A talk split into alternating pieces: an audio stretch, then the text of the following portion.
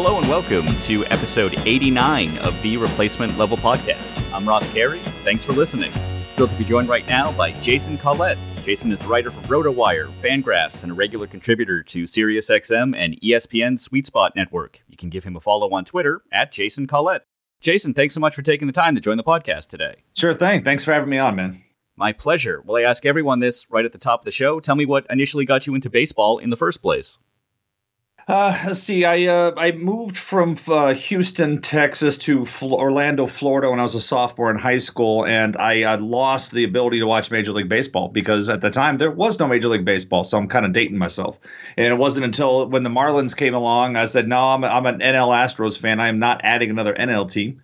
AL comes along with the Devil Rays. I said, okay, I'm going to start doing that. But in the meantime, I picked up a fantasy baseball league in college, uh, working at Burger King, talking baseball with a couple of guys. Uh, and we were in a league for the longest time until I moved away from Florida a few years ago. I've been playing ba- fantasy baseball now 25 years. Did you start playing fantasy when you had to send in the card? I would see these like magazine ads, and I remember doing it as a kid. I would like send in a lineup card, and they would mail it back with the stats on it. Man, the first year I played, uh, our commissioner lived about five miles north of the school that I taught at, and the stat sheet would be printed out on Wednesday mornings, and we'd have to go by his house and lift up underneath the doormat to pick up our stats. And that's how we did it. I think the first two years. So you know, when CBS Sportsline first came out, we're like, "Oh my god, this thing is the best thing ever."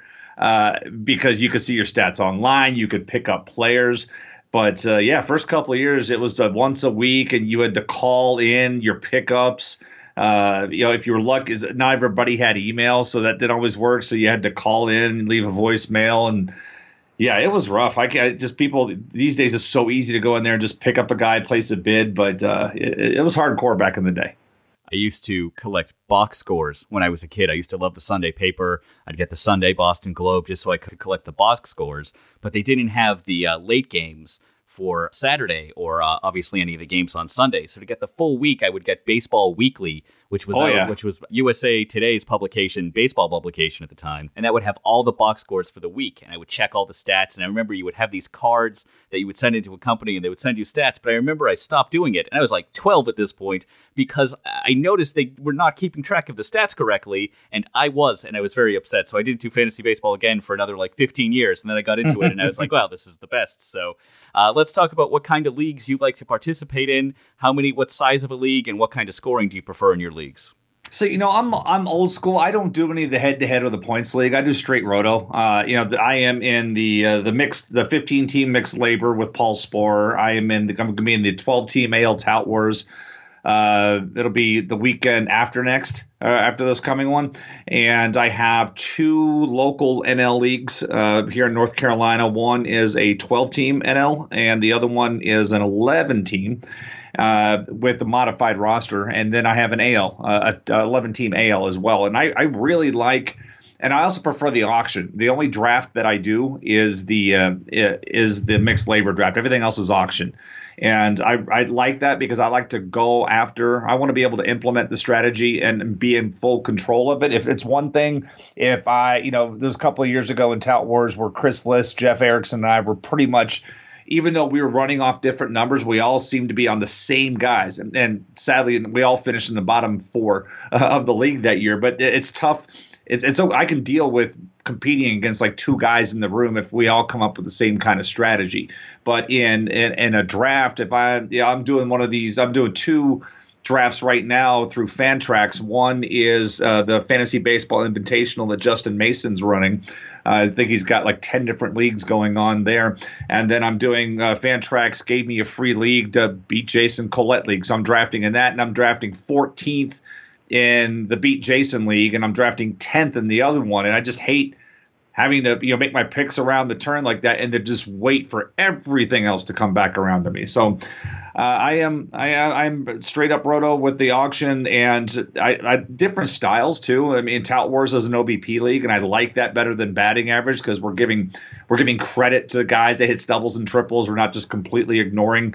Uh, that I would like to get into a league that had quality starts instead of wins.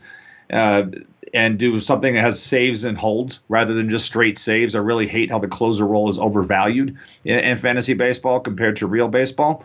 Um, but you're never gonna. I'm never gonna pick up a points league. I just for as long as I've been playing, I enjoy the format here. And daily, I'm in a daily league. I'm also in a weekly league, so I, I keep a nice mixture of both. Gives me stuff to talk about for podcast and stuff to write about as well.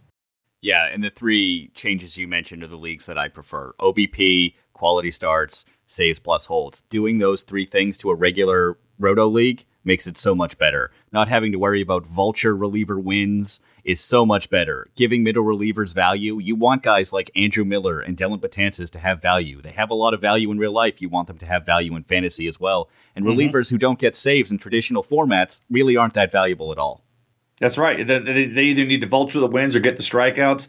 I mean, last year I, I drafted Chris Devenski because I, I, saw the role that the Astros were going to put him into, and it worked out great. But a lot of his value was front loaded. Rest of the season, it tanked because he just wasn't pitching enough uh, to because they used him so heavily early on. And then once the strikeouts weren't there and the ratios took a hit, he was just completely cuttable. Just get rid of him because uh, there was no uh, in the in the standard roto scoring that he had no value anymore. One of the big questions this year is about Shohei Ohtani, not only where he's going to get drafted, but how each sites are using him. I know Yahoo is actually having two different Ohtanis. They're having an Ohtani pitcher you can draft and an Ohtani hitter you can draft. So they completely butchered how they're handling the Ohtani situation. How are other sites handling it, and how should they be handling it? Yeah, it looks like they're they're going both ways. I don't know if the site, I don't know if one is doing it the way I prefer. I would prefer that that you use him and you get to declare him at the beginning of the week which way you want to do him. I don't like having two. Imagine if you draft both guys and you got the. I mean, there's some. It's odd, but it's something you're going to have to. The the software is going to have to address because you know Brendan McKay and the Tampa Bay organization is doing is going to end up doing the same thing, uh, and you could see other guys trying to do it. I don't know how we didn't how it's taken this long. I mean, you know, we think back to John Olerud, who was a very accomplished college pitcher uh, and hitter, and he never did pitch in the, didn't pitch in the major leagues, but other guys certainly could try it. And then I always jokingly bring up, what do you do with Chris Gimenez? I mean, Chris Gimenez could legitimately come in and and pick up a save, like do a three innings worth of pitching. Uh, he he had like six or seven appearances last year. So who knows what'll happen uh, with that particular piece? But for me, with Ohtani, what what scares me is where he's being drafted. He was drafted in the sixth round of the the aforementioned LABR mix draft that I did. This was February 13th, and then tonight, uh, this is March 6th on the uh, in the Tout Wars mixed draft. He also went in the sixth round. Uh, and then over the weekend in LABR auction, he went eighteen dollars to Eno Sarris and Jeff Zimmerman. So people are paying full freight, and it, I'm risk adverse here. This is not. I would never. I would never be drafting him that high, and I'm. I'm certainly not going to spend that type of money when we get to AL Tout Wars on, on St. Patrick's Day. Uh, when you're listening on Sirius XM, that's not going to be me saying seventeen dollars to push him to eighteen. Yeah, Jeff Fletcher, who covers the Angels, friend of the podcast, he predicts that he'll his innings total this year will be somewhere between 130 and 150, and that his plate appearances will be somewhere between 200 and 300. So if that's what he is, he's being very overdrafted. For that, the ratios have to be excellent to that point. If he's go, if that's all he's going to pitch, his ratios have to be really strong. He's going to have to average uh, in we're talking mixed league format. It's a little easier in, in AL only, but in a mixed league, if he's only going to pitch that much, he's got to max out. He's going to be excellent in those innings, and that's that's asking a lot for the kid. One of the problems that's come up with fantasy baseball in the last couple of years is that stolen bases are becoming such a rarity in real baseball. They're so scarce that guys who actually steal bases have so much fantasy value, it's kind of out of control. How do you think leagues can address the fantasy situation with stolen bases? When earlier when I said I don't like how saves are being treated uh, in fantasy baseball, I'm almost treating steals like saves these days. Somebody in your league is going to pay. You know, there's always I mentioned my AL league. There's a guy in the AL league who's who's old school as old school can be, and thinks every closer should be twenty dollars, and he doesn't even care if if he ends up with all three of them on his team. If a closer's out there forbid he makes sure he gets them at the 20 bucks. And if he gets stuck with him, he gets stuck with him. But that's how he values closers. And there's always going to be somebody in your league who's going to look at the stolen base guy and said, like, I've got to build around a Billy Hamilton. I have to build around a Dee Gordon, those types of things. I mean, for me, last year, uh, last two years in tout. Uh, two years ago, I went out and I wanted to get Jose Altuve, and he went four dollars more than I had projected. So then I adjusted and I went with Delino DeShield and somebody else, and DeShields was terrible. Didn't work out. Last year, I went ahead and got Altuve, had properly valued him, and I did a lot better in tout wars. Uh, but you know that's more well-rounded speed. But for me, if you're not going to, if you're not going to go out there and buy those guys, if we compare, if, if you compare. Uh, you know, Aroldis Chapman to the Billy Hamilton, those those high end guys. There's lots of steals in other places. You just have to make sure that you buy enough here and there to make up for not getting that one guy. You don't have to win steals, just like you don't have to win saves, but you can't punt that one either because if you punt stolen bases, you're likely going to hurt yourself in runs as well. So you need to make sure you're picking up those the enough here or there to make up for it yeah, not every site allows you to do this, but the way I would love stolen bases to be handled, if you're in a 10 person league, rather than stolen bases counting for 10 points, I think it should be halved, counted for five. Second place gets four and a half. Third place gets four. And it's still not worth it to punt stolen bases in that case, but making it half as valuable as everything else, I think would even things out a lot. Well, that or, or do I, I was in a league one year where it was stolen base percentage. And I like that a lot uh, because, you know, the guys, if you think of, like Francisco Lindor. He only stole 15 bases last year, but he was 15 for 18. That's really good uh, compared to a guy that's 15 for 26. So you you you end up rewarding the guy who is the more uh, adept base stealer than the guy who's just doing it by quantity. Let's go around the diamond a little bit. We'll take a look at every position. Catcher is a thin position. Even still, I don't think it's worth taking anyone in the top 50, not even Sanchez or Posey. What do you think of the catcher position as a whole? Who do you like? Who are you avoiding? Yeah, you know, Sanchez is a good guy to bring up there because for one of the things I'm worried about, you know, last year he had 120 games and he played 18 at DH. I don't know where that path to that many games at DH is this year. I mean, you figure that one of the one of the towers is going to end up DHing, uh, alternating to keep them fresh you you want to have Aaron Hicks's defensive skills in the field. You don't want to have him sitting too much. And you've got Gardner out there, Gardner as well. So to me, Sanchez, how much is he going to be able to handle behind the plate, catching you know five six days a week? Uh, we don't know yet because again, last year was 101 plate appearances uh, for that. So that's one thing I'm concerned about. I you know I really like Wellington Castillo again this year. It was great last year when he was in Baltimore. He moves to another very friendly park in, in Chicago, so that should help him out. A, a full year of what Wilson Ramos did power wise behind the plate should be beneficial this year. And I think Robinson Chirinos, even though he may not be the full time catcher when it's all said and done, um, and you know health is going to limit him too, and he's a little long in the tooth, but he's shown good power every year when he has stayed healthy, and that's a guy that I like late. So catching depth, I think there's there's more there's more depth this year than there has been in the past to me. It's still it's still a tough position. I am I used to be one of those guys like I just give me two guys at the end of the draft. I don't care. Um, I'm definitely out of that camp now. I'm not going to go get your. I'm not going to be the guy that goes and gets Gary Sanchez or or Buster Posey or Sal Perez. Uh, but I may go in the Willson Contreras, but I, am definitely going to get one of those top eight catchers and then find my my second guy on the back end rather than try to punt catcher. I see a lot of teams do that, and I think it's a mistake. Yeah, I actually like Grandal late as a catcher as well. He had an off year. The two years before that, he was really good. I still think he's going to get the most opportunities behind the plate there in Los Angeles. I think Grandal, considering where he's going, that could be a steal at catcher. Let's move on to first base. General thoughts on the position. This is a very deep position. This, this to me is not where you want to take a flyer on someone because there are so many good guys up at the top. What do you think of the position as a whole? Who do you like and who are you avoiding? that position does have crazy amount of depth this year. When you look at it, in the past we weren't too crazy uh, with the position, but there's just so much there. Maybe if you get down to, to 25, when I was looking at ADP earlier today, and you take a look at ADP, at 25 at first base right now is Justin Bour, and a lot of people like Justin Bour shoot, you get down to 30, and 30 is Logan Morrison. And going to going from Tampa Bay to Minnesota, you know, we get 38 in a park that wasn't really tailor made for lefties. He's moving to another one that's in the same boat, but now he's going to a division with three teams that are in rebuilding, and they're going to have a lot of inconsistent pitching. He could hit another 38 to 40 again this year. I mean, when I look at that position. I, I, like Jose Abreu because he's he's a prognosticator's dream because you can just sit there and uh, project his numbers, and they're pretty much going to be right in line with where he was the year before. He's rather consistent in that regard. Um, I think one of the guys that's kind of surprised me and how he's been undervalued on the ADP market right now is is Carlos Santana. He's going to going to a better ballpark in Philadelphia than he had in Cleveland. Uh, you know that lineup's going to be nice for him. He's going to have and we look at some of the other parks in, in within that division, I think Carlos Santana is uh, a good shot to be a 3100 guy there in that ballpark. And when you look at his ADP, he has been he's been rather undervalued, and uh, it's, it's just a surprise. Right now, he's at 170. Uh, that's moved up a little bit. I remember seeing him closer to 200 last month, and uh, so I, have been buying uh, all winter. And then I'm, I'm really intrigued.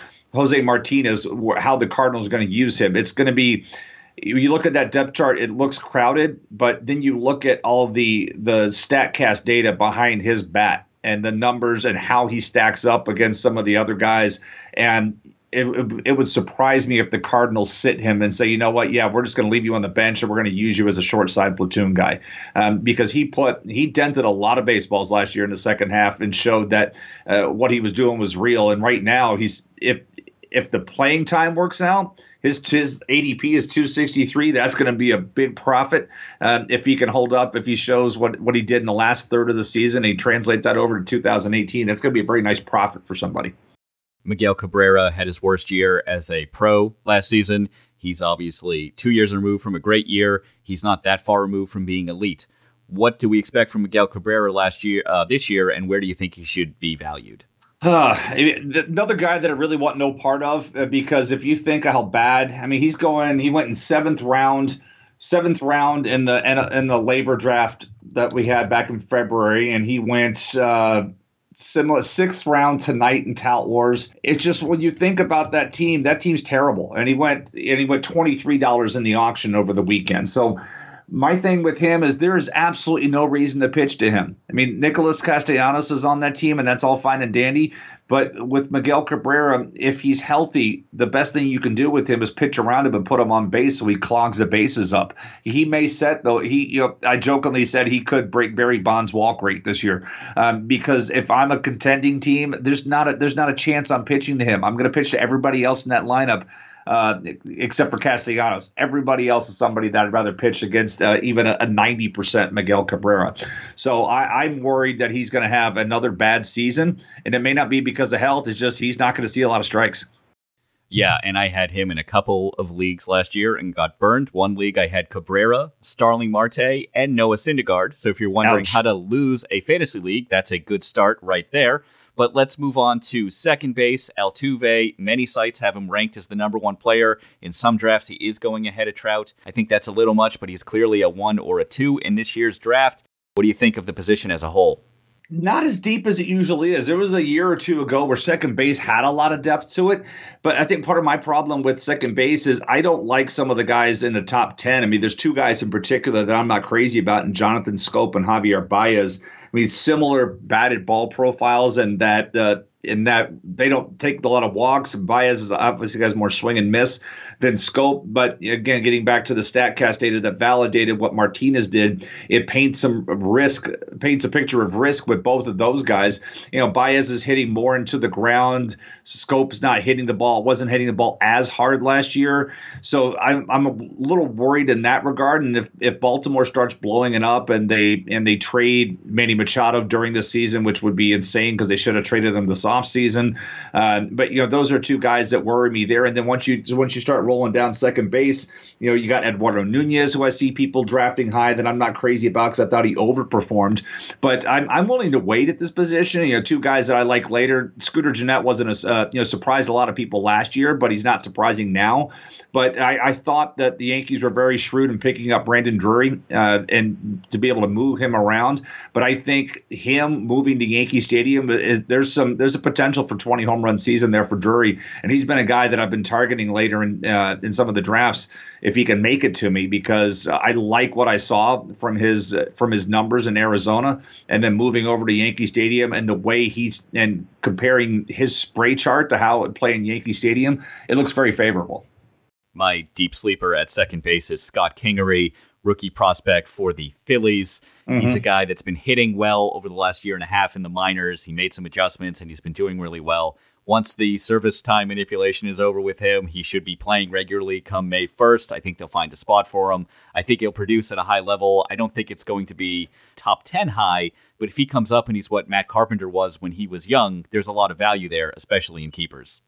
Oh yeah, I absolutely agree, and that's the, and that's what those are the types of guys Philly should be playing. And then you look, if you think, oh, maybe a lot of people are chasing him. If you look at the guys behind him on the ADP chart, it's not like you're sticking your neck out. I mean, Drury's a little far behind him, but like if people are, are going to question you and say, man, why are you chasing after the shiny new toy? But like Jose Reyes, Kolten Wong, Joe Panik, Devon Travis, Brand. Those are the guys that are and Brandon Drury. That's the class after him. Now I'd take Drury over Kingery. That's just me. Uh, but we each have our thoughts on there. But I would take either of those two over everybody else I just mentioned. The shortstop position is very top heavy, and it makes me nervous at the top, to be honest, because of Trea Turner. Trea Turner, I've seen go as high as four in some drafts. His auction value is very high. I'm curious where he's gone in some of the drafts you've been in. To me, he's the biggest risk in the first round of the high end players. He's the biggest risk. He perhaps has the most upside as well. We talked about how stolen bases are overvaluing some players in fantasy, and I think Trea Turner is the biggest example of that in the first round. I mean, so he went fourth overall tonight in tout. He went fourth overall uh, in LABR. So the the quote unquote expert market that's where they have him. Um, I am a huge Trea Turner honk. I've t- I took him high. I took him fifth overall last year. And when you look at health has really been it. I mean, last year in in single and NL only formats, he earned thirty dollars in four hundred and twelve at bats. You know, let, let's say if he would have if he would have played the five seventy five, the five hundred fifty at bats that he should have had in his position and stayed healthy, he would have had a monster year. Uh, and he's shown the ability to obviously steal a bunch of bases. He's shown the ability to hit for average. He's shown the ability to hit for some pop. We just haven't seen it all together at once. And we see a lot of a lot of times people will talk about age 26 breakout, age 27 breakout. It has to do about the age. It has to do about the experience. This is now his third full season. This will be his third full season in the major leagues, and that's when these things start to happen. Is this type of year? And I'm I'm really excited. If I had been picking fourth in either one of those drafts, he'd be on my team too. If I if I would have picked fifth I would have been mad that he got taken right in front of me because I absolutely would have planned to take him fifth in the league. Yeah, that's so hard for me. I, I, I just don't want any risk with the first and second round picks. I would honestly, if I had the first pick in the draft, I would take him when he came all the way back around to me. And he would never last that long, but that's when I would take him. I would have a hard time taking him over Bryant or Stanton or Correa. I, I want the power. I want the production I know I can count, count on. And, Trea, and Turner has been great. The injury concerns are a little bit there with him, but just relying on those stolen bases, he hurts his knee and he blows it out, and then you never know what happens. I, it's to me, it could be Jacoby Ellsbury all over again. Ellsbury had some monster fantasy years. He had one mm-hmm. year he probably won the the MVP, but he was overdrafted for a lot of years where he wasn't producing at a high level. Right. And then what I would say to you there is if you want to pass on him and, and you want to wait till the spin back, that's when you go grab Francisco Lindor, who I think has an outside shot at 30 30 this year. I mean, he hit the 30 home runs last year.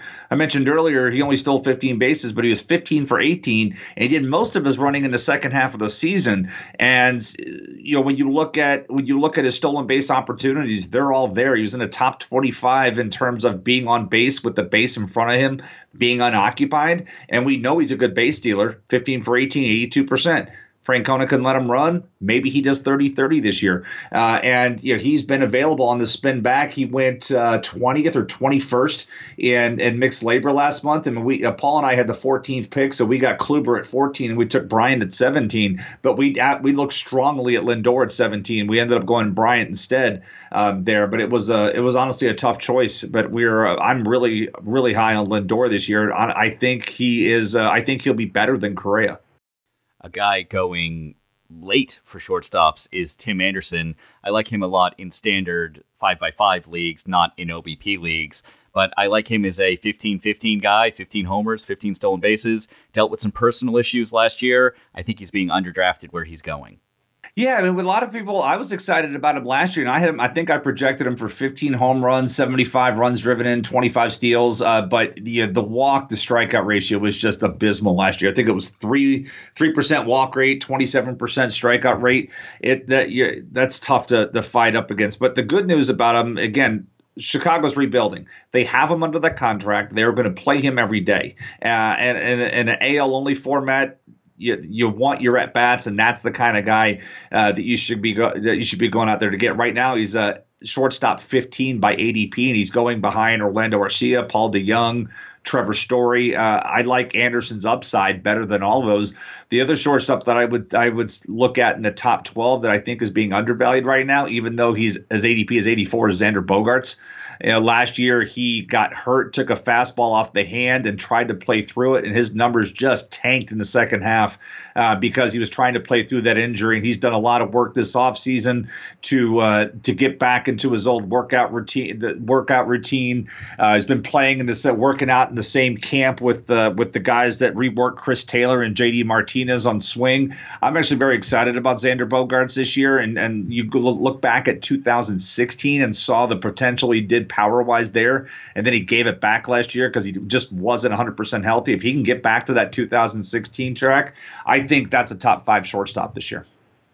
Third base is another deep position. Corner infield this year is really strong. Uh, the top, you've got uh, potentially three first round picks there, at least four first or second round picks with Arenado, Bryant, Machado, Donaldson, even Jose Ramirez, who I think is being a little overdrafted this year. Mm-hmm. But uh, I wouldn't take him in the second round fourth round, sure, but I, I, he's not available then, and I think he's going a little too high in auctions as well. I guess one of the big question marks at third base is with Rafael Devers. Is he legit? if he's batting cleanup for the Red Sox, that's going to be hard to pass up.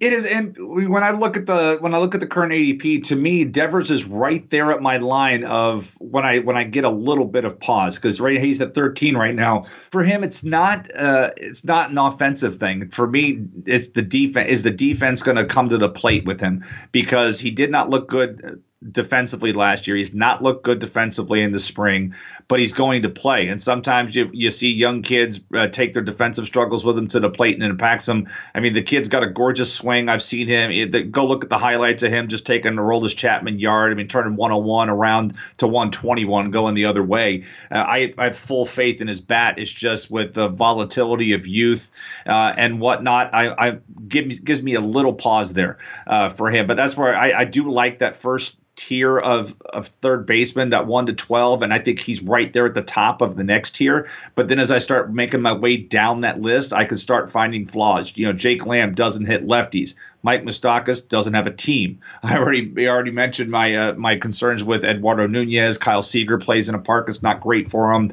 Beltre's getting long in the tooth. Longoria uh, just moved to a park that's even worse for him than Tropicana Field was.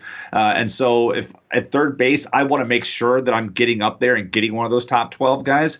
Um, and uh, because I'm probably going to go to first base for my first base and my corner guy this year.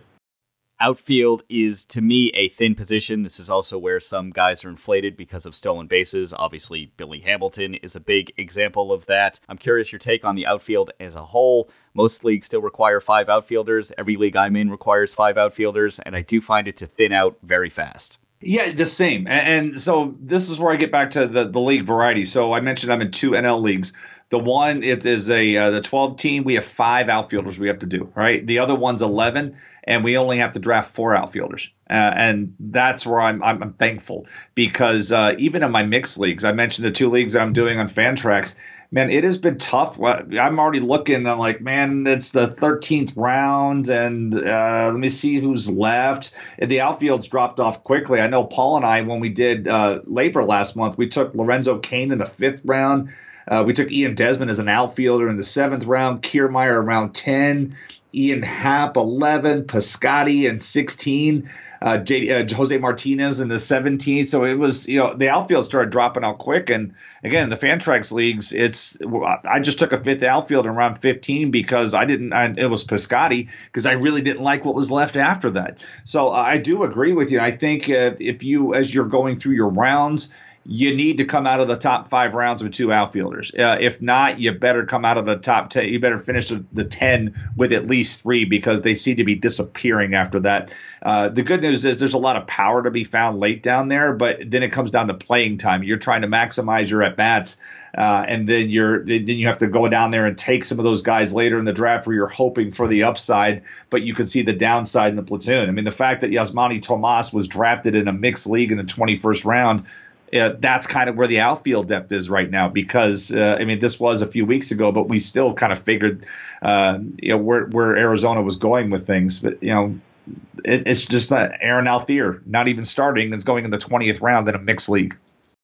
I want to ask you about Ronald Acuna, the number one prospect in baseball for the Atlanta Braves, but also about your philosophy with drafting prospects in general. What do you do with a player like Acuna who is not guaranteed a spot on the roster, who may not be up until May after the service time manipulation in standard leagues that aren't keepers or dynasties?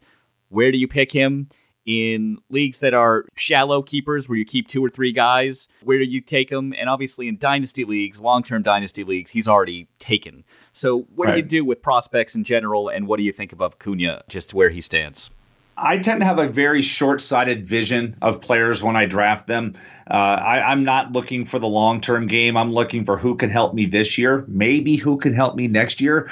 Uh, but I, I, I'm one of the guys that play on a year to year basis. I, I, one of the guys in my league back home.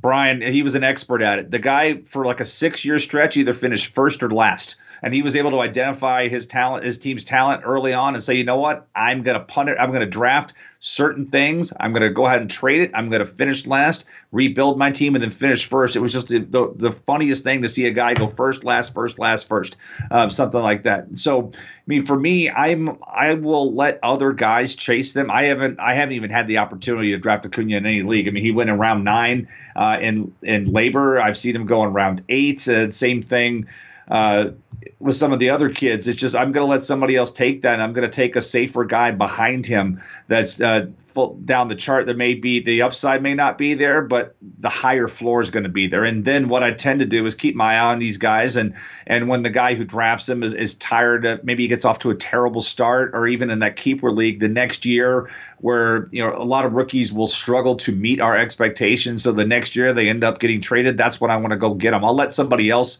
spend the money or spend the high draft pick on them, and then I'll come back around later when they get frustrated and just touch base with them, see how they're doing, and make the acquisition for them there. Uh, and that's with position players. Honestly, with with pitching prospects, uh, I have evolved on this with pitching prospects. I used to chase every one of them. I'd look at the big numbers, but like, oh man, this is going to be great.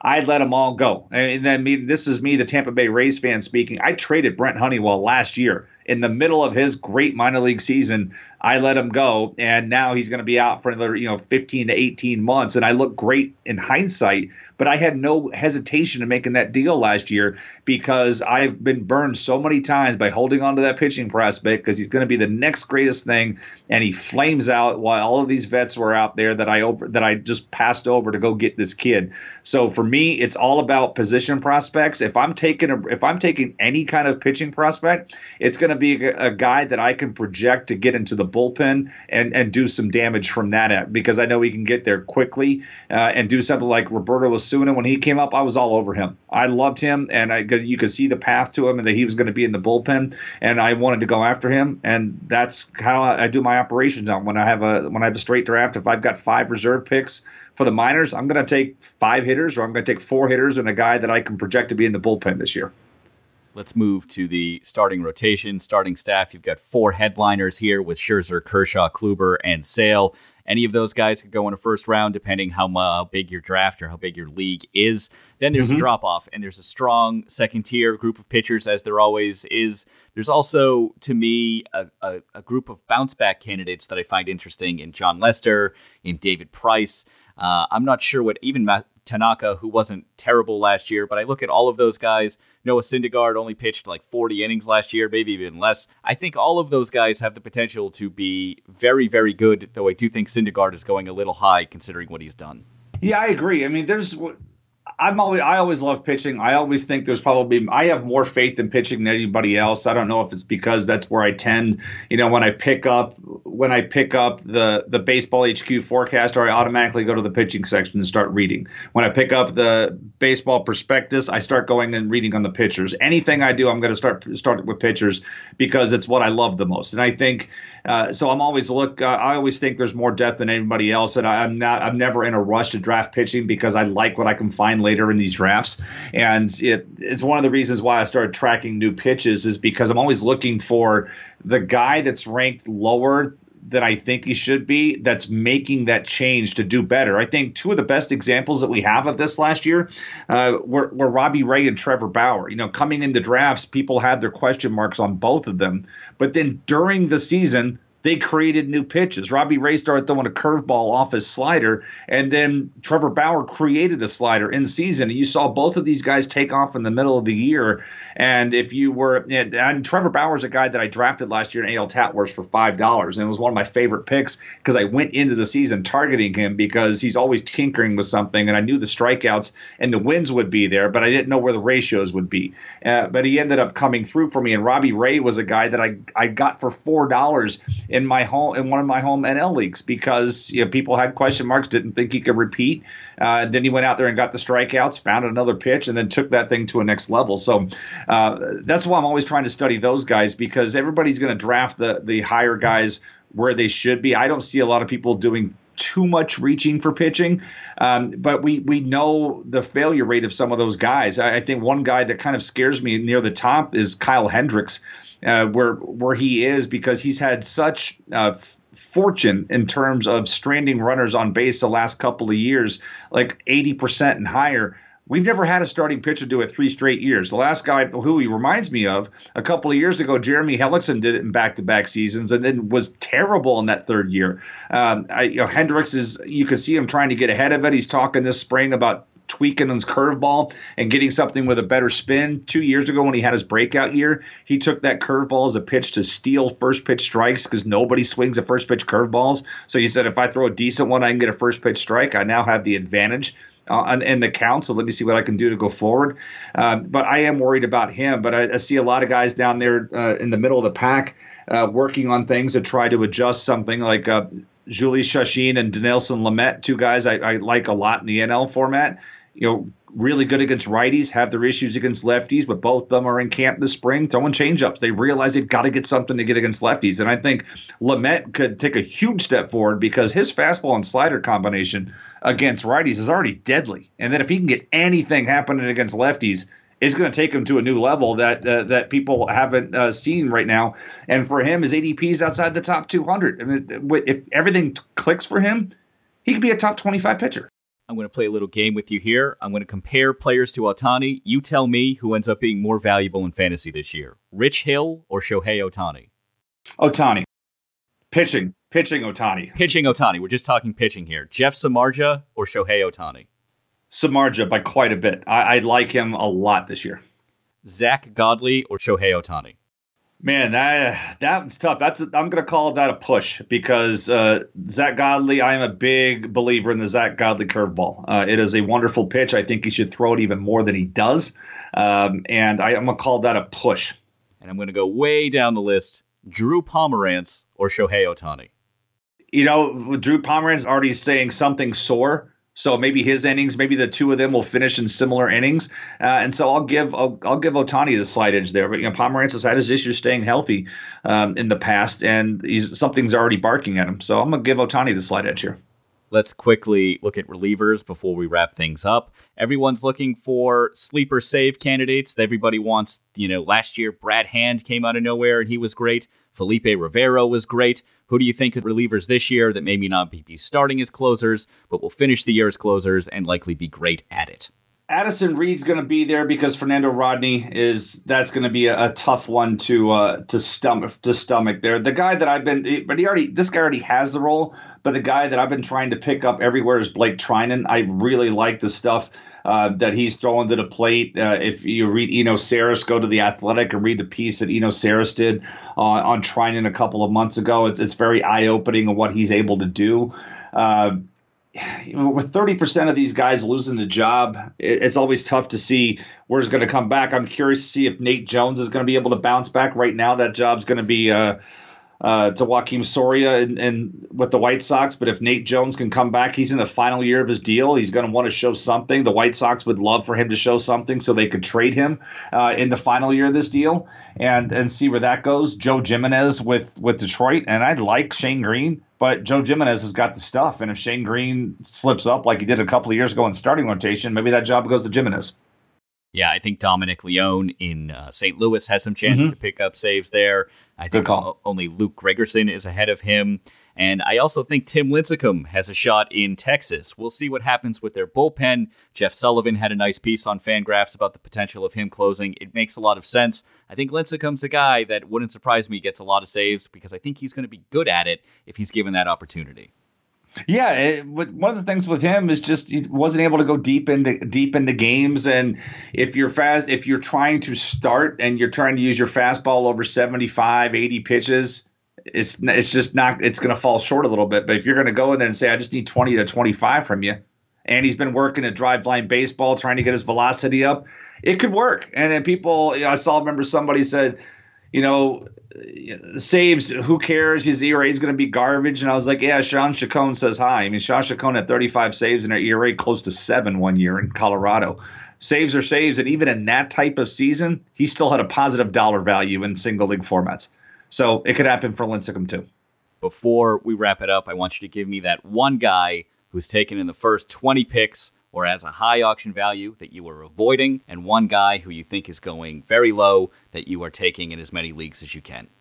Uh, who am I avoiding? I, am with you when you said Jose Ramirez. I, I, see him being drafted in the top 25, and uh, I'm scared. He's the when we get to that point, that one concerns me. Uh, where I see a guy that has the outside shot of finishing in the top 25 is Christian Yelich. I am I am very excited about what he can do in Milwaukee being part of that lineup. I mean, last year he was in a phenomenal lineup, uh, as it were, in Miami. Just the park wasn't great for him. A lot of people make uh, noise of the fact that he hits a lot of ground balls, but if you play in that park, I would too. It's tough to reach. But now he's moving to Milwaukee, where the fences are closer, and maybe he. It doesn't take much for a guy to flip his launch angle. We saw Logan Morrison, Justin Smoak, and Yonder Alonso do it last year. Uh, and maybe Yelich decides, you know, what, I'm not going to hit two and a half ground balls for a fly ball. I'm going to make maybe make that one to one. And all of a sudden, uh, that could be a very exciting year. Plus, he's moving to a manager that's very aggressive on the base pass. Uh, I am extremely excited for him. He went early in round three in the LABR draft. In the LABR draft last month, and Paul and I were really hoping to take him in round three, but we were at the back end. We thought we were being aggressive, and somebody took him 10 picks in front of us.